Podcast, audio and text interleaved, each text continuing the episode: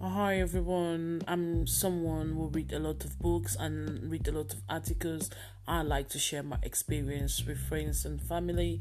I always think that everybody needs to be treated well. It doesn't matter your background, your age, your religion, oh, where you come from. I'm someone who kind of think I like to have people's opinion on updated topics. So I just decided to um, obviously open this podcast to always share my experience and a bit of advice and also learn from all your feedback. So yeah, thank you for joining my podcast and I promise you you will be learning a lot and hopefully I will be learning a lot from yourself as well.